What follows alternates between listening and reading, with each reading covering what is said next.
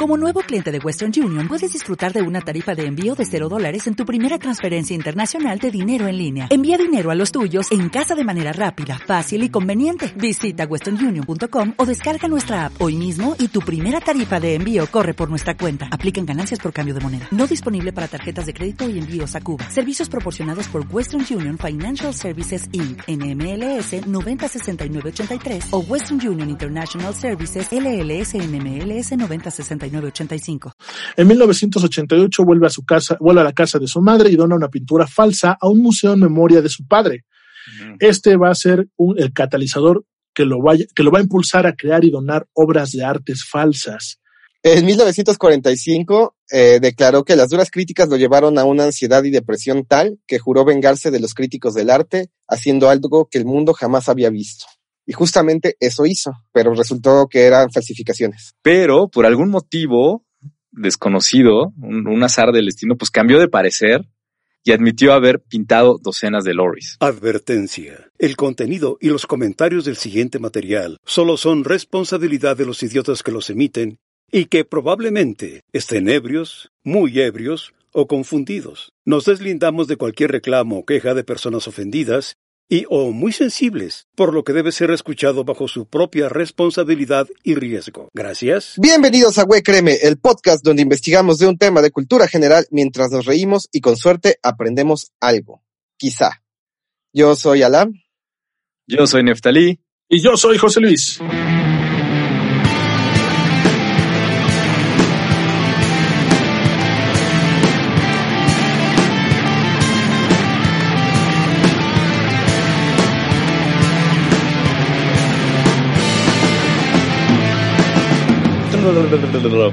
En cumbia. en bachata, güey. Voy a hacer una versión. Haz la versión, sí, güey, cumbia te tardaste. Cumbia vichera. De reggaetón, güey. Exacto, güey. No, güey. no, güey. Ah, le pongo tu catu, catu y ya, güey. es todo lo que tengo que cambiarle.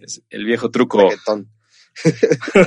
pues bienvenidos a su podcast de confianza, güey, créeme, donde José Luis nos contará de su amigo estafador. no, no me contestó, no me contestó las llamadas, como era, como era de Nos debe dinero. Nos debe dinero. no solamente a mí, a varias, varias bandas. No manches, qué mal. Sí, es gacho.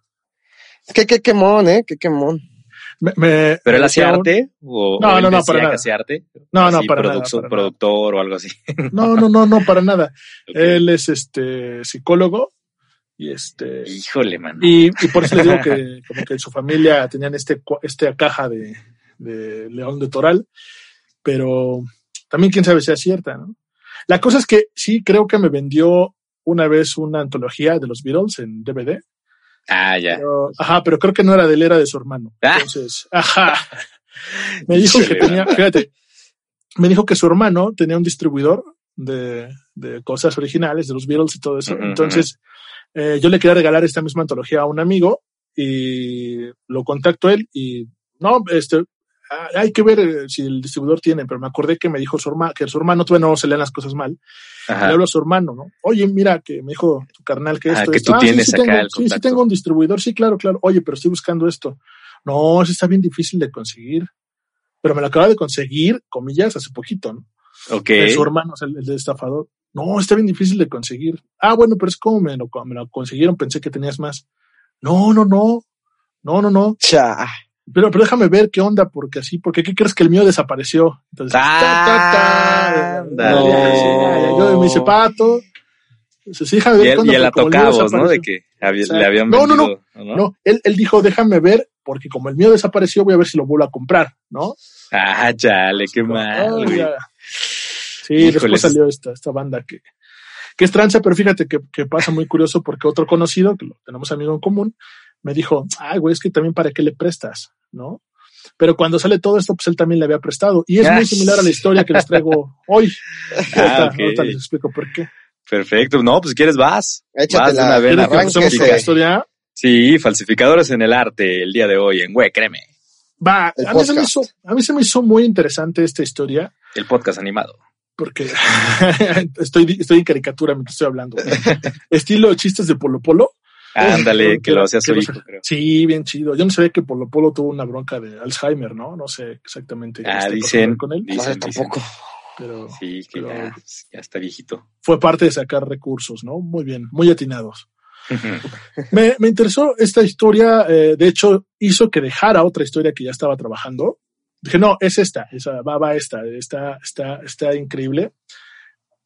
Y es muy curioso, fíjense. Él se llama Mark Landis y es considerado un estafador de arte. Y es muy popular, además muy conocido. Tiene un documental que se llama Art and Draft. Entonces ahí sí lo pueden buscar. Es, no está muy viejo el documental, creo que salió el año pasado o el antepasado. Eh, no está en Netflix. En Netflix está otro que ahorita les digo que también está muy bueno, que estaba viendo justo para este programa. Y este, bueno, hay muy buenos documentales, caray, de falsificados, muy este, interesantes. Este que les digo ahorita, ahorita se los, los, digo, es que no lo tengo a la mano y no tengo un celular para ver qué lo que estaba viendo. Este, este es de varias historias, este documental de Netflix. Entonces, mm. ah, por ahí, por ahí, a ver si me jalaba alguna o así. Pero me encontré con esa historia que se me hizo bien interesante. Él se llama Mark Landis. Es estadounidense, nació en 1955 en Norfolk, Virginia, y durante su infancia pudo viajar a lo largo y ancho de todo el mundo debido a que su familia pertenecía a la Armada. Mark, siendo un adolescente, sufre una crisis tras el fallecimiento de su papá y es diagnosticado en Kansas de esquizofrenia. Parte de su tratamiento incluye la arteterapia. Y le gusta mucho y más tarde estudia arte en Chicago e incluso abre una galería en San Francisco. Y en la arteterapia, ¿qué te pueden hacer? ¿A, pintar cosas? A pintar, exacto. A con plastilina. a escribir reggaetón. A, a, que no pelees tus voces que, que, te dicen quémalos, ¿no? O, los dibujes. que no les hagas caso. Exacto. A las voces. Que no le hagas caso a las voces que te dicen que no le hagas caso a las otras voces. Esas voces que luego, por ejemplo, cuando está, eh, me pasa cuando estoy mezclando, este, de repente eh, siempre tengo como una voz, eh, como, que soy muy inseguro en mis decisiones, pero sí me he notado que tengo como una voz que me dice, no, sí súbele, güey, punto cinco, punto cinco, no, punto cinco, y siempre ando subiéndole punto cinco. Y así soy con la música, súbele a la música, ah, eh, Exacto. la otra vez le iba a confesar esto a mi esposa, pero este, ya no me atreví pero sí tengo una voz que me dice, súbele cinco punto, punto cinco, punto cinco, güey, punto cinco, hasta me güeyea y todo. Ya, punto cinco, punto cinco. Que por ejemplo una corrección de EQ, ya, punto cinco, punto cinco. O de ganancia. Creo que tengo esquizofrenia, amigos. No manches, ahora que lo dices, me acordé de una, una morra que, que conocí en una chamba que decía que tenía siete personalidades y una voz. Ah, su madre. Entonces, se, me hacía bien curioso, bien específico, ¿no? Son siete personalidades y una voz externa. ¿No? Así de que el que le decía cosas así. Una voz en off, güey. Tu propio narrador está ¿Qué pedo, no? bueno, en fin. yo, yo, tengo un amigo en la, en la, secundaria, no sé qué sea de él, hace años, años que no sé de él, pero él, por ejemplo, me contaba que, que de repente empezaba a hablar con él mismo. Eso, no, eso es normal, todos lo hacemos, ¿no? Sí. Pero un día sí llegó, o sea, sí llegó y me empezó a decir, ¿qué crees que algo me está pasando? Porque ya me está contestando, ya me estoy contestando yo sin quererme contestar. Ah, era, como una rutina que él tenía. por ejemplo, te paras temprano y, y, te dice a ti mismo, este, queremos café y te contesta, sí, sí, un cafecito, va, va y te lo empieza a hacer, ¿no? Pancito, no, no, güey, pancito ya no, cabrón, ya estás bien gordos, va, va, va, no, este, no, este, así. Pero la bronca es que, por ejemplo, me dice mi cuate que era muy así, y él era muy así, inclusive luego le daba por hablar en tercera persona. ¿No? Ramón dice que, él se llama Ramón, Ramón dice que tiene hambre, ¿no? Eh, estaba loquillo, es, realmente muy simpático. Como March, ¿no? Cuando habla con ella misma. Exacto, ¿no? Este, muy histriónico. Pero llegó un momento que sí me, así me dijo, pero me lo dijo muy serio de, ¿qué crees, güey? Es que ya me estoy contestando cosas que yo no me contestaría. oh, o sea, ya, ya es inconsciente o, o qué, raro, ¿no? Este, ¿qué onda? ¿Un cafecito? ¿Un cafecito así? No, güey, chela chela, súbete una chela. Güey, pero son las siete de la mañana. No importa, güey, súbete una chela. No sé, supongo algo así. ¿Qué dices? ¿Que, quieres que te beba? Exacto. me voy a acercar. Me voy a acercar así. Si te tomo es tu culpa, ¿no? Pero, pero, pero, sí, en verdad me dijo, este, es que ya me está contestando cosas que yo no me contestaría. Entonces, pues un saludo. Eso está loco, ¿no? Pero aparte como, estaría cabrón que, Pinche Ramón, que, que te pudieras pedir consejo a ti mismo, ¿no? Y que si fuera un consejo así muy cabrón, ¿no? Pero además con otra perspectiva, ¿no? Ajá, exacto, ¿no? Desde afuera, decir, Pues mira, güey, no te voy sé. a decir la neta. Como, no sé qué hacer. Y que te oigas en tu cabeza, a ver, Nefta, y te voy a decir la neta. Creo que aquí el, problema, aquí creo que el problema realmente eres tú porque no te estás concentrando en esto y esto y esto Ajá, y esto. mira, tienes que hacer esto, así como, Alan, mira, tienes que subirle punto cinco a la frecuencia Exacto. 400. pero además, me, me- pero me, me imagino así con tu cara de que me estoy conectando, carnal, escuchándote, además, carnal, o sea, Ya totalmente disociado. güey. exacto, pero escuchándote el Bien Gollum. Gollum es mi gol. Pero además que te da un buen consejo, ¿no? O sea, además Sí, que eso estaría buen- chido. estaría bastante, bastante chido. Sería conveniente, güey. Sí, sí, en sí, ciertas punto cinco, situaciones. punto cinco. bueno, y luego continúa. tenía arte terapia para lidiar con sus voces y luego. y abrió una galería en San Francisco, ¿no? Estudia arte en Chicago. En 1988 vuelve a su casa, vuelve a la casa de su madre y dona una pintura falsa a un museo en memoria de su padre. Este va a ser un- el catalizador que lo, vaya, que lo va a impulsar a crear y donar obras de artes falsas. En el documental dice, eh, tengo, tengo el don de ser un buen pintor y quise hacer algo de lo que mis padres se sintieran orgullosos. Mark Landis engañó a más de 40 museos en 20 estados de Estados Unidos en sus tres décadas de carrera como falsificador de arte. Deben estar orgullosos sus jefes, güey. No, claro. Qué orgullo, güey. Fíjense, Bien hecho. su, su método era el siguiente. Se disfrazaba de filántropo o de sacerdote.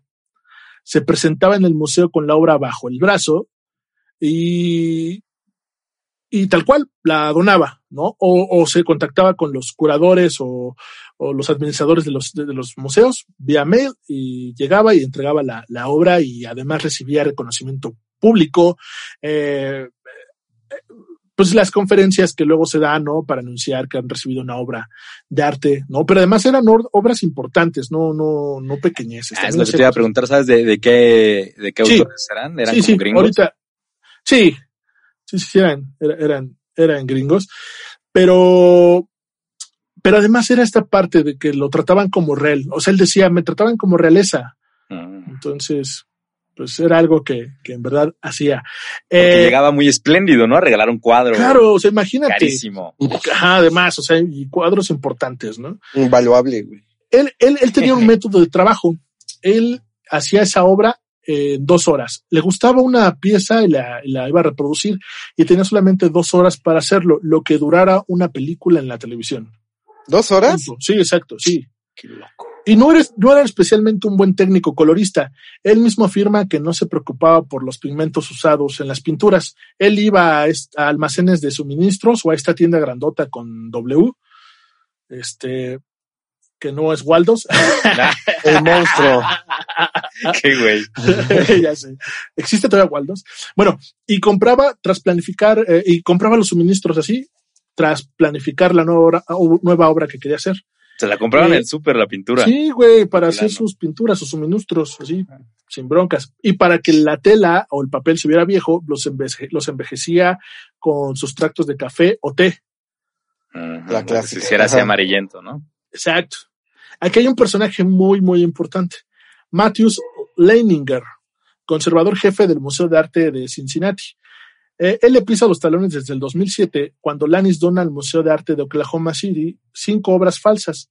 Leininger comienza a reunir información para llenar las tarjetas de las pinturas eh, recibidas de Landis, una formalidad requerida antes de que se pueda entrar eh, las pinturas a los museos, vaya, es como Antes del ingreso. archivo, ¿no? Ajá. Esta pieza la donó Alan, ¿no?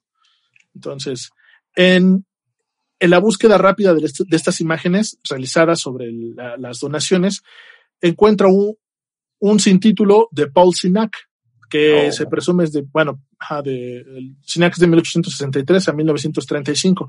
Leninger descubre que el Savage, el Savage College of Art de Georgia tenía una idéntica. Al descubrir el fraude, Leninger se pone en contacto con otras instituciones y comienza a juntar pruebas. Pero Landis en ese tiempo seguía actuando. Lo que pasa es que Leninger empieza a encontrar obras eh, diferentes, la misma obra en diferentes eh, museos. ¿no? La más Claro. importante es esta, ¿no? La- la de las- O sea, pero- de Paul O sea, no era nada más una obra eh, duplicada, sino que había varias. ¿Y no se habían dado cuenta entre los museos o qué pedo? Hasta entonces. Háblense. Hasta entonces, ajá. Un día, Oye, pero a, a ver, aguanta. Bueno, no sé si nos lo vas a explicar más adelante, pero entonces no las vendía ni nada. no, Las Solo las donaba. sí, solamente las donaba. Un día de septiembre de 1900, del 2010, perdón, llega a Hilliard University Art Museum de Lafayette, Luisiana, vestido de jesuita y con un Charles Courtney Curran bajo el brazo. Después de mantener con, después de mantener contacto por correo con su director explicándole que quiere donar esta obra para rendirle tributo a su madre, que era una gran coleccionista y que había fallecido unos días antes, eh, Hmm. pues, pues se presenta. No obstante, en este caso, la conservadora del museo, Joyce Penn, la conservadora o curadora, como, como, como también aquí en México se conocen, eh, no tarda ni una hora en destapar que aquel Curran no es auténtico, con una sencilla prueba. Tras pasarle por la luz ultravioleta y bajo la lupa del microscopio, la pintura de vela que ha sido realizada sobre el patrón de puntos de una reproducción. Ah, sobre Sí, un sí, este, ca- casi casi ve los puntitos que fue una siguiendo. calca. Exacto, fue, ajá. Los profesionales de los museos lo ven como un estafador. Él se ve como un filántropo. Dicen que no pueden entender por qué los museos están molestos con su afición, ya que afirma que sus donaciones son, uno- son unos tributos a sus difuntos padres y que son actos de buena voluntad, que no obtienen ningún tipo de contraprestación. Eh, una de las cosas también que hace Leninger es que abre un cuadro y le llega el tufo a café. ¿no? Es también como se da cuenta. Y entonces realmente por eso le empieza a seguir los pasos a, a este a este Landis. Oye, pero Por ¿qué este- vivía o qué? O sea, ¿de qué se mantenía si no cobraba, si no Pues- vendía cuadros? Ah, era también como retratista. Ah. Este, este hombre, ah, pero, pero un segundo. tenía, tenía chambillas ahí de caricaturista. Hacía en el centro, güey. Ajá. Ándale. Le- Ahí en Chapultepec. Ahí Chapultepec. Leninger decía, eh, es un consumado artista capaz de reproducir falsificaciones a un ritmo extraordinario, pero pues fracasa totalmente como ilustrador profesional. No, o sea, Oh. porque, o sea, pues, al final de cuentas él también era, este, pues artista, ¿no? Nada más que en su cabeza, pues era más fácil y todo, y le encantaba reproducir. Qué que loco, tenía, ¿no? tenía este método de lo que durara la película, él lo reproducía si no volvía a empezar. O sea, Manches. qué loco. Ajá. Y Pero sí las, hacía, sí las hacía pasar como reales a los museos. sí, sí, claro. Pero espérense, aquí se viene lo choncho y se los A cuento. ver. El FBI eh, empieza a seguirle sus pasos y nunca pudo levantarle un cargo, jamás pudo levantarle un cargo porque el señor nunca cobró ni un peso. Entonces, ¿de qué lo acusan? ¿No? no Eh, era fraude como tal. Ajá. Sí, no. Pero, pero además hizo donaciones, tampoco las vendió, ¿no? O sea, e- entonces, cuando se da a conocer el caso de Landis, fue un gran escándalo entre los museos. Porque imaginemos que, no sé, el- el- un museo de en Chicago se empieza a reír de lo que pasó en Cincinnati, y pero ya Se- revisando, se los chamaquearon, ya, se los chamaquearon. Sí, que crees que tú en, tú en este, tú como Museo de Chicago le aceptaste una obra en tal fecha, ¿no? Entonces, lo que empezaron a hacer es mejor quedarse callados todos. Perdimos ante el mejor. Exacto. Ante el mejor, Mejor, muchacho. Porque recuerden que engañó a más de 40 museos. Entonces, por la vergüenza ya no dijeron nada, ¿no? Exacto. Pues que qué perroso. Pues son museos profesionales, o sea, son museos con gente profesional. Con, Pero se fueron con la finta así de esto que dicen de que si es demasiado bueno no es verdad, ¿no? Y se fueron con la finta de, ay, nos están regalando un cuadro, pues ni modo de decir que no, así un cuadro chingón de tal Exacto. época. Sí, Y se fueron Sí, sí, con sí. esa finta. pero hay unos ejemplos en internet, no, no sé cómo podamos llegar estas imágenes, Nafta, pero también no son como tan exactos. La verdad es que sí le hacía mucha falta de técnica de color. Ok. Creo, creo que O sea, eran- comparándolos ya se ve mucho la diferencia. Exacto. Sí, hay una obra muy, la, la con la que se dieron cuenta, este, este sin título de, de Paul Signac, eh, donde lo ves y sí se, se ve una diferencia enorme, pero, pero además creo que habla de la ambición de los museos. O sea, en verdad, creo que eso fue el quemón y pues el hombre sigue libre y, y, pues nada, no lo pueden meter a la cárcel porque no, no recibió ni un peso, no hizo nada más que el donarlo. Yo digo que este cuadro es de Sinac, ahí si tú lo compruebas o no es tu problema, yo te lo dono y los museos lo, Pero hay una, hay una cosa que, que también voy a comentar cuando cuente mi historia, que tiene que ver con que qué tanto no sabían los museos o qué tanto se hicieron güeyes, ¿no? ¿Tú qué También piensas? puede ser ¿Tú la qué otra. opinas? Pues sí, pero mm, no sé. Ahorita les Eh, comento por qué, por qué lo digo. Leninger, Leninger y, y Joyce, que fueron como los más importantes que el, que el Joyce Penn, que fueron como los más importantes en, en develar esta información. Joyce Penn le criticó mucho la, la, la técnica, ¿no? O sea, de que, oye, es que en verdad los colores tampoco se parecen tanto, ¿no? Las proporciones sí son muy buenas. Por, por ejemplo, vean estas, es- búsquenlo, y son muy buenas, pero los colores no tanto. Y Leninger les digo que abre el cuadro y le llega el tufo a café, ¿no? Fue como lo que la, la alertó. Pues también compraba sus pinturas en el súper, pues qué querían, Sí, güey? Sí, sí, las pinches exacto. pinturas Vinci, güey. Pero es esto, la, la, la ambición, la ambición de los museos, ¿no? Que a final de cuentas lo que hablábamos también con los de estafadores en, en este programa que hicimos, pues gran culpa eh, es también de la persona que acepta, ¿no? Claro, Los, claro, por decir es demasiado bueno. Muy bien, José Luis. ¿Y luego qué le pasó? no No le pasó nada. Ya. Nah, Ah, quedó ahí, es famoso desprestigiado. por eso. Es famoso por ser eso. Pero además salió muy bien librado, ¿no? Yo la verdad es que creo que sí Pues parece sí. un antihéroe, un héroe. Ándale, sí, pues porque no le hizo daño a nadie, nada más. Exacto. Le que dejó como mensos a los, Exacto. a los museos. Sí, así es. Bien hecho. pues, ¿quién quiere contar su siguiente historia de estafadores en el arte? No los alientes, Neftali, diciendo hechos. Sí, güey, sí es cierto. Desde ¿Quién le- voy yo? Va, va, va. Yo les voy a hablar de Han van Migren, un, un holandés. Hola, es, es lo que te decía, seguro es holandés con el van, ¿no? Sí, es- yo creo que se pronuncia fan, no sé. Holandés. El van. no es muy bueno. Pues nació en 1889. Desde una temprana edad desarrolló un interés por el arte, pero su papá no estaba feliz con esto. Jamás lo apoyó, le dijo, Nel, tú este, te mudas a, con tu tía Bel Air". Es de Bel Air. Le dijo, Nel, no vas a ser artista. Eh, él quería que fuera arquitecto, pero pues al joven Han le valió dos hectáreas y conoció a uno, un maestro en su escuela llamado Bartus Korteling, que era pintor y se convirtió en su mentor. Korteling era fan de, pues, de la época dorada eh, de arte holandés y le inculcó también este gusto a, a Migren. Eh, también era muy fanático de Johannes Vermeer, el maestro Korteling, y le enseñó cómo mezclaba sus colores, este, cómo hacía sus proporciones, o sea, le, le dio toda una tesis sobre Vermeer. Eh, esta lección sería muy importante y tendría muy, un gran impacto en el crecimiento artístico de Han. Que Birmir es el que pintó la lechera, ¿no? Por si, Ajá, sí, por si no lo eh, por si- ubican. para que lo topen. La lechera, la que le pones a, a los hockeys. Ajá, exacto. Esa, esa pinturita estaba Eh, el- inspirada el- en. El mismo que lo hizo, el mismo que le hizo un table, ¿no? Mm, Oye, el que le hizo un tablet fue un genio, güey. Sí, claro. Y el ¿Cómo de- se les había ocurrido? También pintó esta, la chica de la perla, ¿no? Se llama. Creo que sí. Creo que es de las más famosas. Sí. Que bueno, ese güey eh, todo. que, No, que y también este, la neta, el, el arte, bueno, la pintura holandesa está cabroncísima, eh, cabrón. Desde, pues estaba muy perra. desde Rembrandt, uh, Vermeer, no mames, está muy cabrón. Muy cabrón. Bueno, ya des- después de que conoce a, a este maestro, su papá sí literal le aplica la de te mudas con tus tíos y lo mandó a la escuela de Delft eh, de arquitectura, que curiosamente también fue hogar de Vermeer en algún punto. Van Migren resultó ser un gran arquitecto, pero su pasión obviamente no estaba en esa profesión y continuó pintando al punto que jamás tomó el examen para convertirse en arquitecto. Se cambió de escuela a la, escuela de arte de Haag en 1913 y este mismo año recibió una medalla de oro de su, por parte de su escuela en Delft por una pintura que hizo en la iglesia de Saint Lawrence.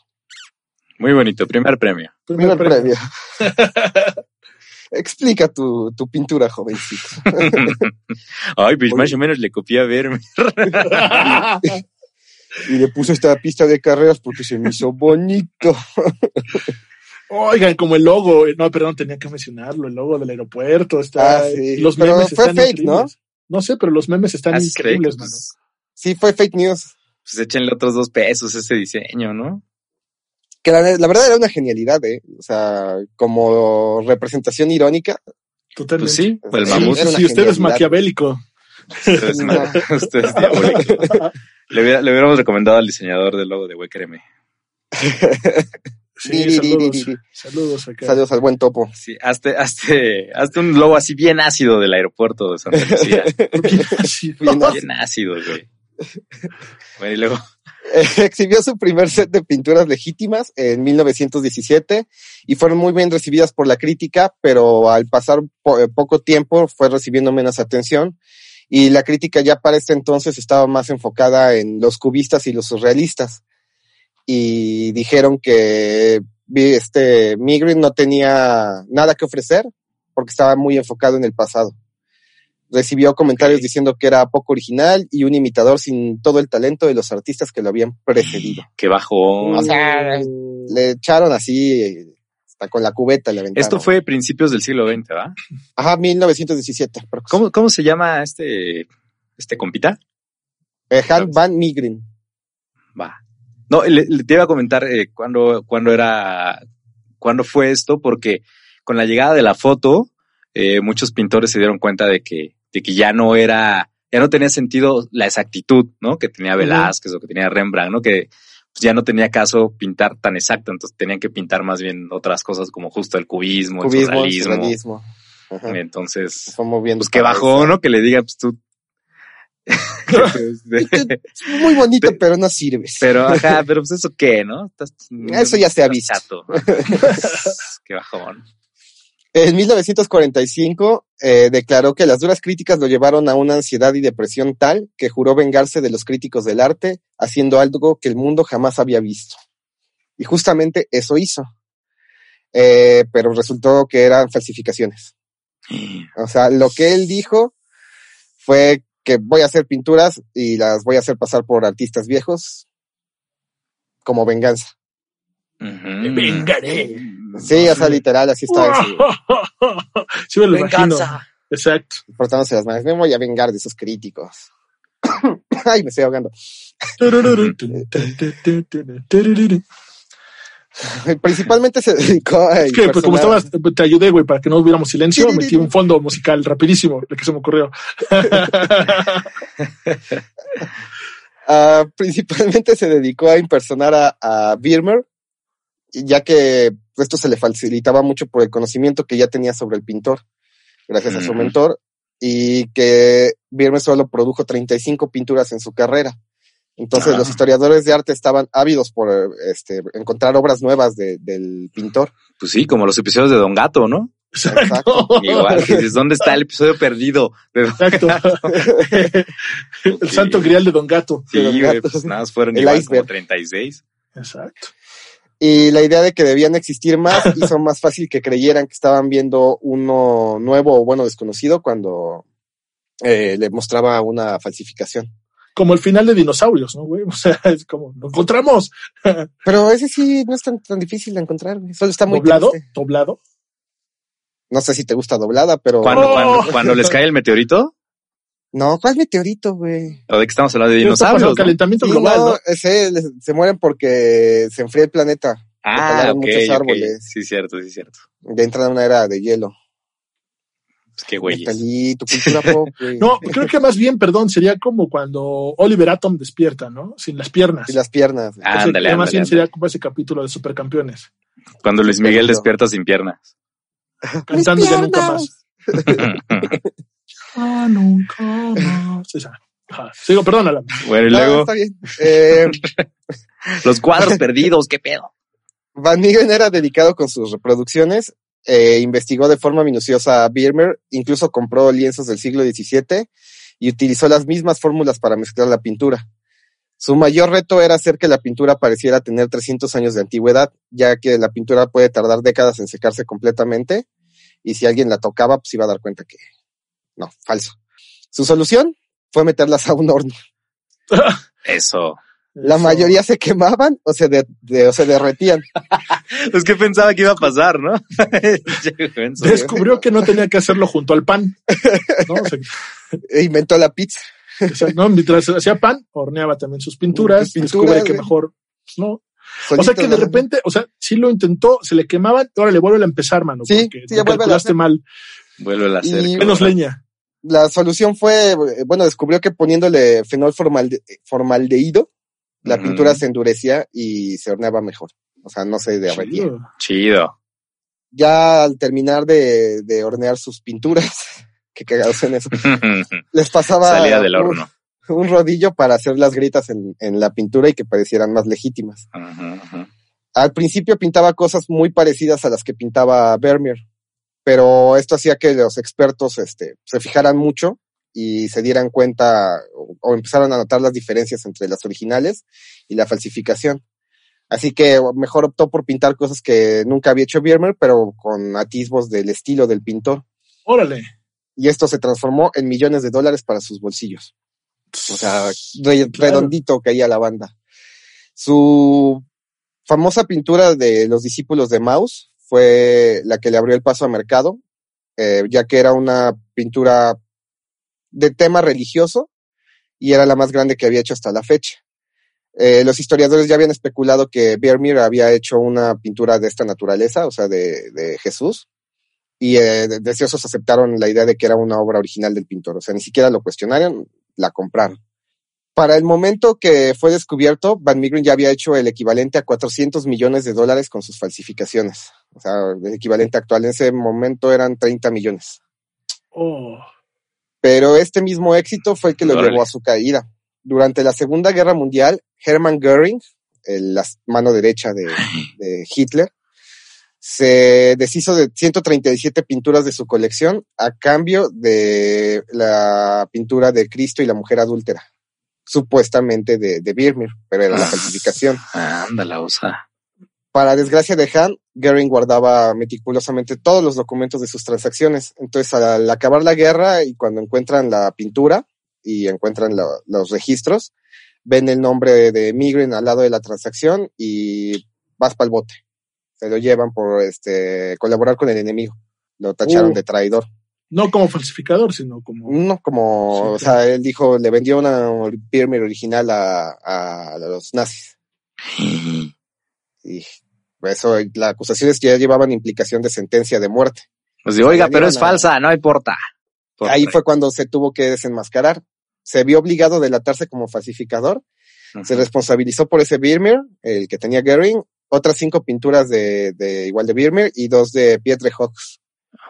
Dijo, Yo, yo, yo las pinté, son este, falsas. No. Hacia el contrario, me los chamaqueé, Los chamaqué. Y eso fue lo que pasó. les robé.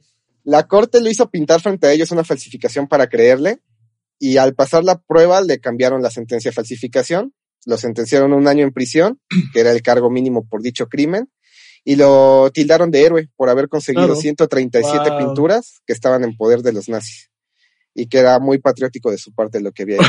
Mira, pero no lo hizo con esa intención, ¿no? Pero No, pero le salió pues, bien. O sea, es lo, es lo que él dijo en la corte, ¿no? Pues soy bien patriota porque les quité pinturas holandesas a, a, a los nazis. La nuestras supo, ¿eh? pinturas. Muy bien.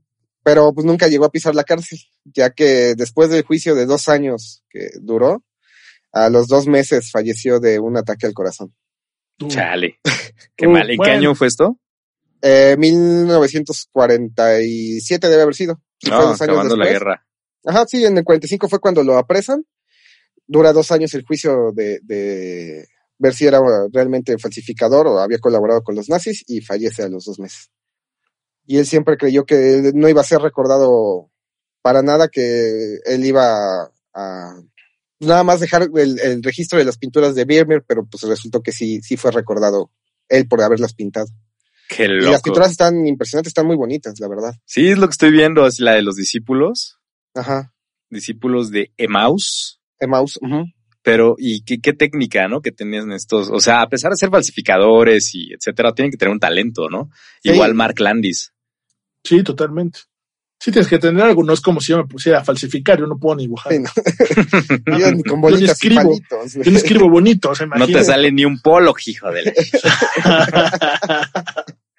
O sea, bueno, no, yo no puedo colorear sin salirme de la rayita, cabrón. Entonces, sí tienes que tener algún talento. Sí, ¿Qué tal, eh? Entonces ya quedó como un patriota, como el, como el pintor que engañó a los nazis. Como el pintor que engañó a los nazis, así se le recuerda. El falsificador Qué se chido.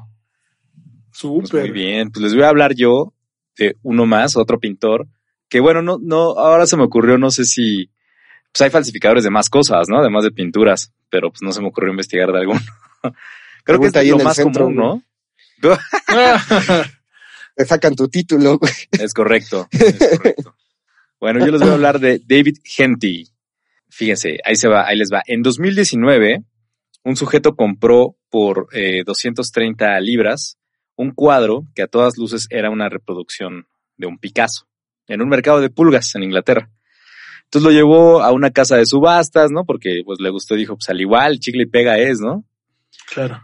Y el cuadro, para su sorpresa, fue evaluado en un millón de dólares. Wow. Imagínense eso, ¿no? Compras tú ahí en la lagunilla. Algo así Claro. casual, güey. 15 pesos, ¿no? Un dólar si quieres. No, Una vez me, vi el en la lagunilla un cuadro que decía que era de Leonora Carrington y, y lo volteé y todo y venían unas firmas muy locas.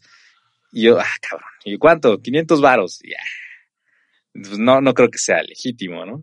Pero ahora que lo pienso, pues no sé, aunque se lo hubiera comprado nada más por la pura reproducción, ¿no? Entonces, Claro. muchos- Sí. de hecho, este güey lo compró así, ¿no? Porque dijo, pues, o sea, no puede ser original, lo voy a comprar. Porque está padre. Y tómala, un millón de dólares. Sí, sí. ¿no? Entonces el güey estaba flipando, tío. Pero, pero, pero este hombre te estaba, estaba realmente, tomó clases de mercadotecnia y te estaba vendiendo la experiencia, amigo. No te estaba vendiendo el cuadro, te estaba vendiendo la experiencia. Experiencia, es correcto. Sí, sí. El mercado de pulgas no venden chucherías, Exacto. venden experiencia. Exacto, muy bien. Venden historias, ¿no? Con la historia del objeto. Sí. Sí, pues sí, así es. Bueno, entonces ya, bien feliz, ay, con, con su cuadro cotizó un millón de dólares, pero al conocerse esta extraordinaria historia, un pintor inglés llamado David Henty declaró que el cuadro era suyo y que lo había pintado un jueves por la tarde. Casual. Así es. Esta es la historia de David En- en Henty, eso- el autoproclamado mejor falsificador del mundo. En esto, ¿qué pasa? Por ejemplo, no sé, tú eres falsificador, alguien, no sé, vendes tu cuadro y a mí me lo venden como original y yo lo subasto y yo gano. ¿Qué pasa si se descubren que es falso en este sentido? O sea, la responsabilidad contra quién va. Contra la casa de subastas. Por, por no... eh, No verificar. Verificarlo. por, por no verificarlo. Me voy a adelantar un poquillo, pero a eso iba No, con, no, no, con no, esta- continúa. No, no, tú Continúa tu historia, Va, más va, bien. no, bueno, venga, ya, venga. José Ya Luis callo, se le comen las habas siempre. Sí, sí. se le comen las habas. Pero bueno, al igual y, se preguntarán por qué confesó David Henty que era su cuadro, ¿no? Bueno, eso ¿por fue- qué se le comen las habas? ¿Por qué se le comen las habas a José Luis? Pero, ¿quién es José Luis? En nuestro próximo Tan, tan, episodio de. Güey, créeme. La biografía de José Luis. Que no hemos contado quiénes somos, qué hacemos, qué chingados deberíamos hacerlo. Nah, Sí, deberíamos. Alguien- Seguro a alguien le ha de interesar. La misma gente que nos escucha de seguro está ardida de Eh, ay, saber ¿qué quiénes somos. Pero, ¿Qué ¿quién hará? ¿Qué cara Neftalí en sus tardes, no? Falsificar a Picassos. A mediados de los 90, David Henty eh, estuvo en la cárcel pues, por cinco años eh, por falsificar miles de pasaportes británicos eh, y lo atoraron porque deletreó mal eh, la palabra británico y majestad, que o sea, no era muy, no era muy eh, precavido, muy, idiota, ¿no? Se lo vendía a ciudadanos este de Hong Kong, ¿no? Que querían huir de ahí. Entonces lo atoraron y bueno, pues este, ahí en la cárcel eh, fue al departamento de arte y decidió aprender pues sobre este fascinante. Ortografía. Sí, ¿no? Un curso de ortografía. Se puso a leer.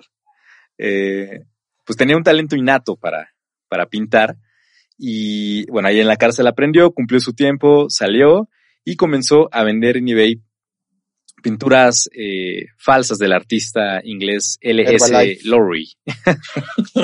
¿Por qué Herbalife, güey? Empezó a vender Herbalife. Quería estafar así de lo lindo. Y dijo, falsificar pinturas o vender Herbalife. Ambas, porque no, tú puedes ser este, Este, dueño de tu propio tiempo. Tú eres tu propio jefe. Esquema Fonsi o piramidal. Se acaba banda. de fallecer, ¿no? Eh, eh, ay, ¿quién fue? El ¿Cómo club de las chi- el presidente de, de ¿De Herbalife. Sí, a un ratito. ¿Cómo se llama? Ya tiene un rato. No, acaba de fallecer uno de los que hizo el mayor esquema Fonsi. Ah, Eh, ah, sí, cierto. Sí, sí, sí, es verdad. El que, que pero miles de millones de, de euros se chingó de los de Wall Street. Ajá. Habría que hablar de él, no me acuerdo cómo se llama. En fin, eso da para otro podcast. Entonces, eh, bueno, empezó a vender sus pinturas eh, en eBay del artista inglés L.S. Lowry, quien pintaba escenas de la vida cotidiana del norte de Inglaterra a mediados del siglo XX. O sea, no era un artista muy viejo, ¿no? Como, como este que, como, eh, eh, como el que hacía Merrin, eh, de, de que era de Vermeer, ¿no? Que era del siglo Ajá, de que, Vermeer. 18. Bueno, que era muy viejo, ¿no? Entonces, él, él hacía pinturas, pues, o falsificaba estas pinturas que eran más recientes. Y no le costaba tanto eh, encontrar los materiales, etcétera. Bueno, entonces, un reportero del diario The Telegraph, llamado Robert Mendick, rastreó a gente hasta su casa en Brinton, en Inglaterra, gracias a un reporte de la policía en donde se rastrearon las cuentas de eBay, ¿no? desde donde se vendían estas pinturas. Entonces el reportero fue, lo confrontó y, y al principio pues gente negó que él hubiera falsificado las pinturas y que pues no había hecho nada malo, ¿no? Pero por algún motivo desconocido, un, azar del destino, pues cambió de parecer y admitió haber pintado docenas de lorries. Ahora, este sujeto es muy encantador. Yo lo, lo, descubrí primero en un documental de Vice. Y, y lo ves y es un viejillo ahí súper chido, ¿no? Y que, que explica cómo hace las cosas. Entonces yo creo que también el reportero, qué, qué chambota, ¿no? De, de rastrearlo, ver dónde vivía, ir, ¿no? Buscar la nota. Y, y al igual, eh, no, no sé, yo estoy especulando, pero al igual gente dijo, pues... Eh, Pues, el reconocimiento. exacto, ¿no? Eh, quiero que, que sepan que yo fui, ¿no? Pues sí, al final de cuentas. Eh, entonces, eh, cuando anunciaba una pintura en eBay, decía que, pues que no había documentación de la misma, ¿no? Que no se podía comprobar si era original o no, y que la había encontrado en una venta de garage o en un ático, o etcétera, ¿no? Se, se inventaba una historia, eh, pero la realidad es que él mismo las pintaba en su casa. Entonces, Te, te, te interrumpo. sí, sí, sí. Este, ya, ya me aburrió tu historia. quiero- no, es cierto. Este, no, es que me acuerdo que alguna vez leí que, que estas ansias de, de la búsqueda del reconocimiento en los humanos ha hecho que se cometan como muchos errores. Por ejemplo, ahorita que me mencionas un claro como ejemplo, ¿no? De que, pues, probablemente la búsqueda de reconocimiento, pues confesó. Sí. Los asesinos seriales, por la búsqueda de reconocimiento, es como se les puede también como, como rastrear, ¿no? Como el que dicen que ahí está en la escena, ¿no? Mientras. Porque dejan su firma, ¿no? O sea, no, y ahí están en la escena viendo con esta, este morbo tal vez de ser señalados en ese momento, ¿no? Esta búsqueda del reconocimiento es como Qué loco. algo que en la humanidad nos ha, nos ha hecho esto, ¿no? Pues sí, sí, totalmente. Entonces, bueno, él decía que, pues, confesó, pero también decía que, eh, pues no las vendía como originales, como tal, ¿no? Sino que decía, pues quién sabe si sean originales. Él me se inventaba una historia, ¿no? De que las había encontrado. Entonces le mostró al reportero y al fotógrafo que iba a su casa, les mostró el lugar donde almacenaba los óleos y los marcos viejos que compraba en tiendas de antigüedades, ¿no? Para darle a las pinturas. Exacto, que fueran más auténticas. Y después confesaba que se sentía como si Lori, cuando pintaba, hubiera habitado su cuerpo, ¿no? Para, como si lo hubiera encarnado. ¿También Y oía que- voces? Pues que, eh, aparentemente. Lo que le enojaba es que eh, él fue el que empezó a pintar a Lori y que muchos ahora lo hacen y que lo hacen mal, ¿no? Eso es lo que le encabronaba.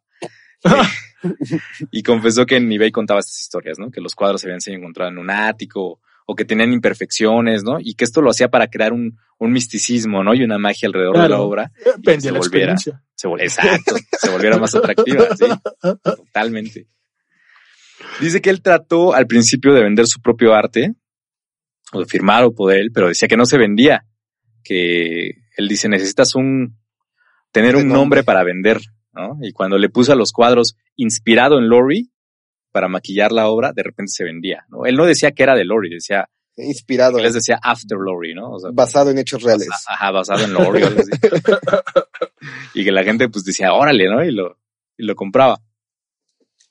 Ahora, hay opiniones en contra, que yo creo que aplica para estas tres historias, que dicen que falsificar una obra de un artista destruye su integridad y su reputación, y otros que dicen que simplemente es un acto criminal, que ese sería un debate que al igual y no resolveremos hoy, pero se me hace curioso cómo, eh, cómo sobre todo con él, porque ahora le- les diré qué más falsifica, eh, se me hace fascinante, ¿no? Todo lo que tienen que estudiar, todo lo que tienen que aprender para reproducir algo ¿no? Exactamente como, como se hizo y aparte envejecerlo, ¿no? Tener un paso extra. Se me hace increíble. Eh, bueno, después del artículo de Telegraph que salió, que, que lo desenmascararon, o que él mismo se, se, se echó de cabeza, eh, ganó muchísima popularidad, o sea, contrario de lo que se pensaba, y comenzó a recibir encargos de obras de arte. Incluso sus obras fueron exhibidas en una galería de arte con, eh, con copias de artistas como Van Gogh, Picasso y Modigliani, que tenían un precio de hasta cinco mil libras. ¿Pero ya eran obras suyas o eran reproducciones? Eran, eran, reproducciones, eran copias. Eran copias, pero, o sea, ¿por qué no lo persiguieron legalmente? Porque él él nunca las vendía como si fueran originales. Él decía, sí, no, él decía, no hay documentación, o sea, eh, nunca dijo es el original, la basura. Porque las vendía aparte en eBay eh, por no, no por mucho dinero, las vendía por 200, 200 libras, 600 libras. Sí, o sea, no estaba, no se pasaba de lanza tampoco. Sí, o sea, no las vendía como un original y por eso nunca, pues él decía, pues yo no hice nada malo legalmente, ¿no? sí, ahí está el hueco legal. Exacto. Entonces, bueno, a partir de este éxito y de esta fama que obtuvo eh, por, el, por el artículo, pues, pues se volvió su, su negocio formal y empezó a estudiar sobre los artistas, acudir a las galerías y los museos para estudiar las pinturas. Se, se hizo un clavado, ¿no? Del mundo del arte. Y actualmente en su página de internet, que lo puede encontrar como David Henty, eh, vende copias de artistas como Caravaggio, como Monet, Modigliani, Picasso, Van Gogh, Basquiat y Leonardo da Vinci. Ahí nomás. Esta, de esta última tiene un famoso cuadro que fue descubierto en el 2005 llamado Salvator Mundi, que fue un cuadro que estuvo perdido durante que 300 años. A la madre. Es la pintura más cara del mundo vendida eh, en 450 millones de dólares. La compró un, un saudí. Pero, pues si a ti no te alcanza, puedes obtener la copia de David Genty por 50 mil libras.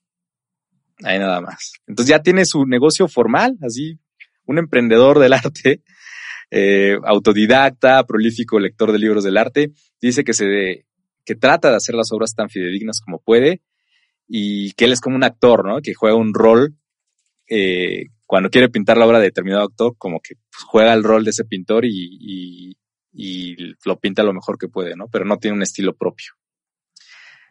¿Cómo ven? ¿Qué, les parece? Wow. O sea, lo posee, lo posee, el espíritu de Rembrandt, güey. Sí, y muchos dicen que, que eso es una jalada, ¿no? Que, pues, que no, que realmente son criminales, ¿no? Que lucran con esto.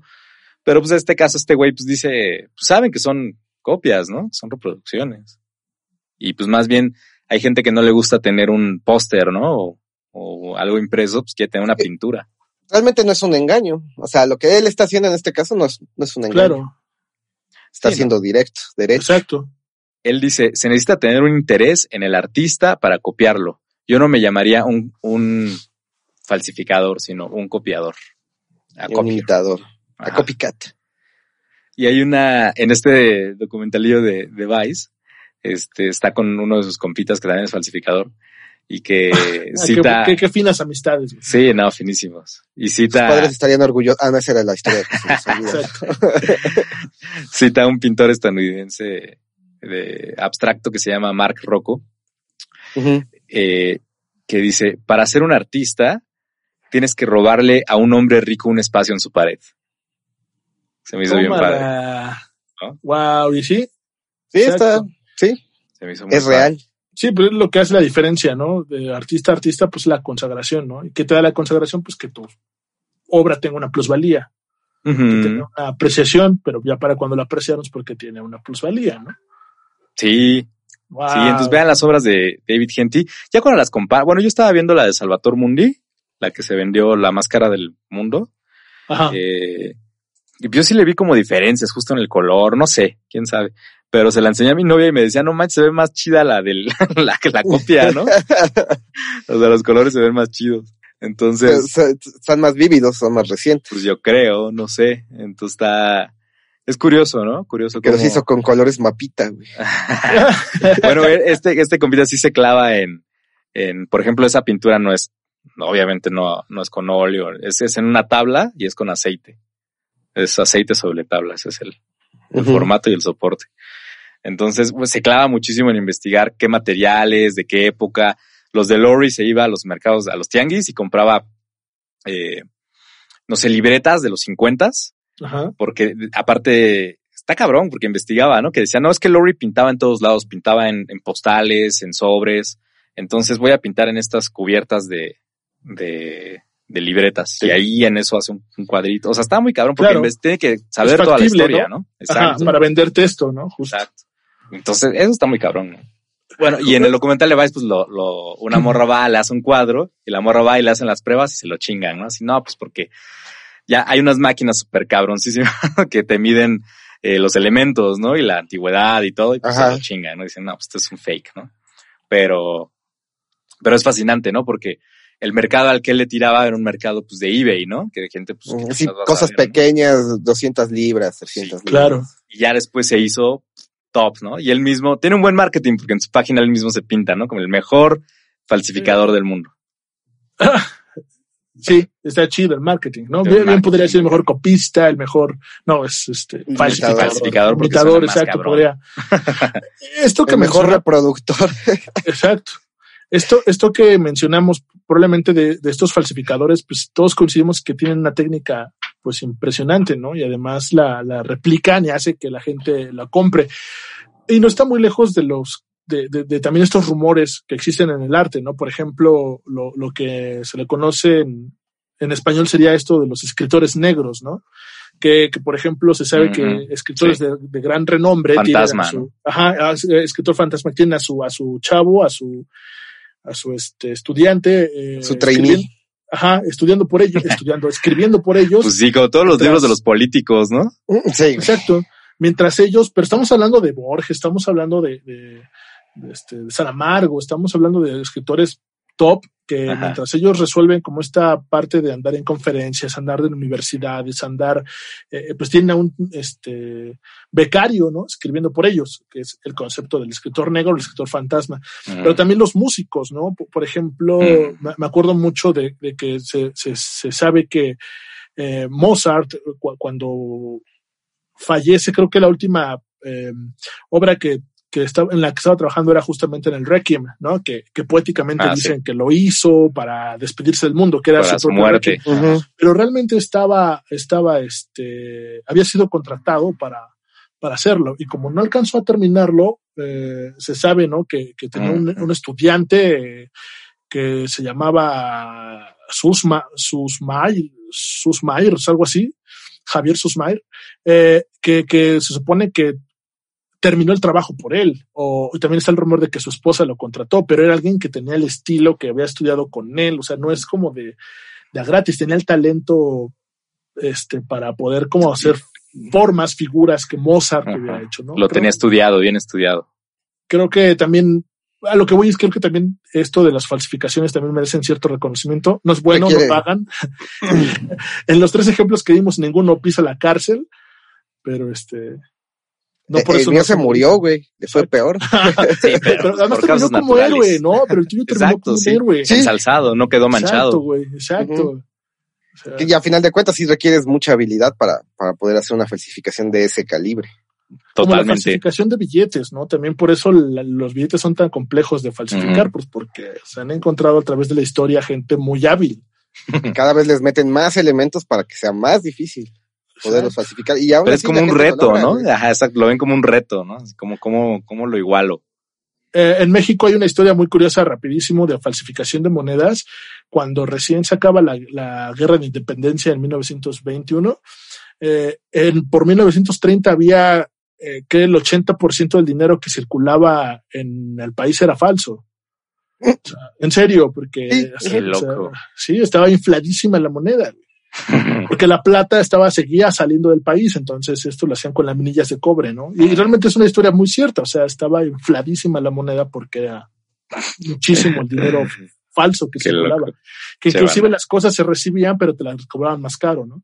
Te cuesta un peso el pan, pero como no sé de dónde sea tu moneda, te va a cobrar seis pesos. Pues porque de ahí, de seis a una, puede ser que una sea real, ¿no? Ujú. Qué desmadre. Chicle y pega. Una sí es- Exacto. Bueno, les cuento esa historia de- del Picasso que, evalua- que evaluamos en un millón de dólares eh, y que nos quedamos ahí. Eh, se quedó como suelto eso. A ver, la historia es que este David Henty pintó ese cuadro por gusto, se lo regaló a un compita. El compita, pues ya después lo, lo fue a vender al mercado de pulgas y ahí fue donde lo compró este, este otro compita en 260 libras, algo así. Lo valuaron un millón de dólares. El David Henty ya era conocido porque ya le habían hecho la entrevista en Telegraph. Entonces ya se sabía que era un falsificador. Entonces por eso él dijo, esa, ese cuadro es mío, ese, ese Picasso es mío, ¿no? Y pues obviamente el dueño, el que lo había comprado en 260, pues está encabronadísimo, ¿no? Porque se le cayó el teatro de que estaba valuado en un millón de, de, dólares y valió madres, ¿no? Entonces, este, lo, lo amenazó, le, le dijo que le iba a quemar su casa, eh, le, que, le, le mandó creo que una, una pinche bomba en su correo o algo así. Entonces la policía pues protegió al David Kent y no le pusieron cámaras y así, ¿no? Madres. Él, él, lo que dijo es eso, pues, el, la casa de subastas tiene que hacer su chamba, ¿no? Claro. Tienen que hacer, eh, comprobar que, pues, es, que es auténtica. Real. Y lo que él dice es que, que se hacen güeyes, ¿no? Que realmente las casas de subasta quieren que sean reales porque pues así van a ganar lana, ¿no? Van a ganar un chingo de lana. Y si son falsos, pues obviamente no.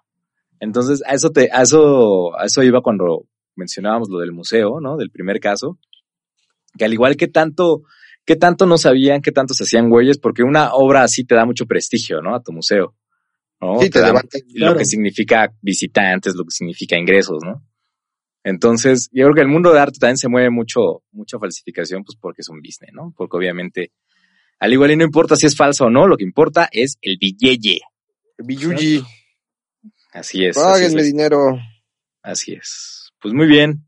Creo que nos agotamos el tema. Y es un tema fascinante. Eh, de, del documental de Netflix es Made You Look.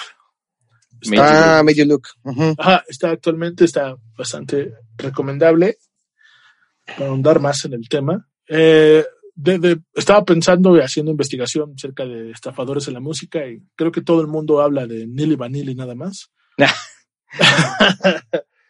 ya hicimos Mejor. algo así, pero no le llamamos falsificación, ¿no? Que era este, plagios, ¿no? Plagios. plagios.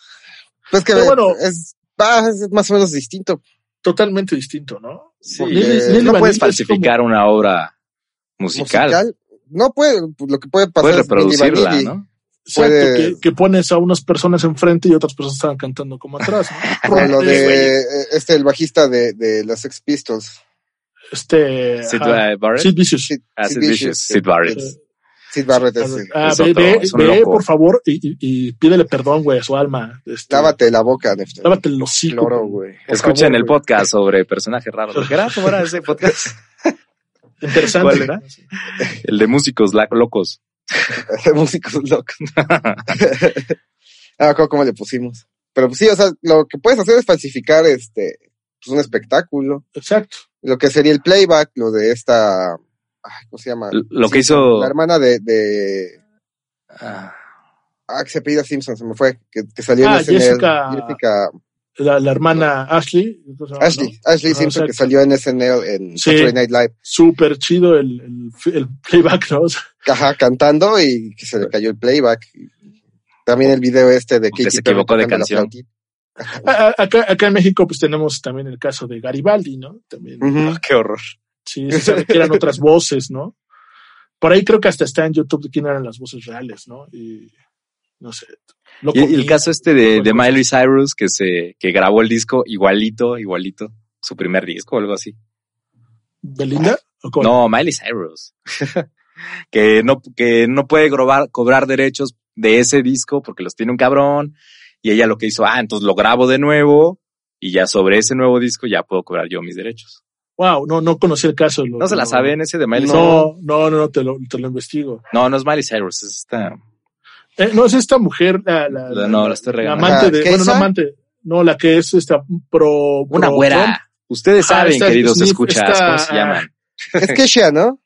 No, no, no. No, hermanito, esta, esta mujer eh, rubia que es pro, pro Trump. Ah, me- este. ¿Es pro Trump? ¿O era pro Sí, Trump? ¿no? Sí, creo que sí. Taylor Swift. Taylor Exacto. Swift. La que le quitaron todos sus Swift. derechos, sí, bien, bien, Exactamente. Sí, ya. Ella, ¿Eso qué es? todos sus derechos, ¿no? falsificación de su propia. no, pues no puede ser falsificación. porque es suyo. Plagio di plagio. Pues prácticamente no entra porque está haciendo nueva producción, ¿no? son sus canciones. Que de todas maneras, no sé si tenga los derechos sobre las canciones. O sea, esa es la otra. Porque puede tener eh, los derechos de reproducción, pero también puede tener los derechos de las canciones. Sí, tenía de las canciones. Y, si ella los vuelve a grabar, de todas maneras siguen siendo del otro. Eh, no, porque lo que tenían es derecho de, grabación, lo que ella tenía, ¿no? Y por eso pudo hacer eso. Sí, sí, si metemos al Tau aquí, creo que estaríamos en medio del, del gaffer. Del podcast sí, ya, Estamos en otro, eh, este podcast. ah, estaría bueno hacer un crossover porque es un buen tema ese. Sí, sí, sí. Pues vamos. pues chido. Podemos hablar de eso.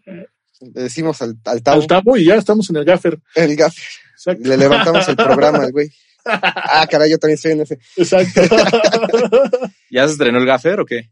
No, no está próximo. Próximamente, próximamente escuchen el gaffer con Alam y Tabo.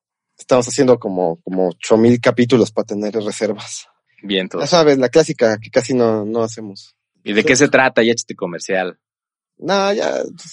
Sí. Dos vagos hablando de producción musical y en vivo. Perfecto. Así es tu copy, güey. Así es tu copy. Así debe ser. Está bien que hagan esto, porque, por ejemplo, están diciendo unos científicos que se viene algo, que una, una pandemia, eh, pero entonces, pues creo que está, está bien que hagan eso. Uno nunca sabe qué va a pasar. En el Ay, qué horror. Algo de COVID, que se llama. Chale. De cobijas. Pues muchas gracias por escuchar. Hue, créeme. Nos vemos en la próxima. Adiós. Yo fui Neftalí. Ah, sigo siendo José Luis. Yo despedí el programa mucho antes. Yo soy. sí, ya me quiero alargar. Ya, ya. Nos vemos en la próxima. Niño, tonto. en el próximo episodio de Hue, créeme. Misterio, acción, romance. Esto y más en el próximo episodio de Güey, créeme.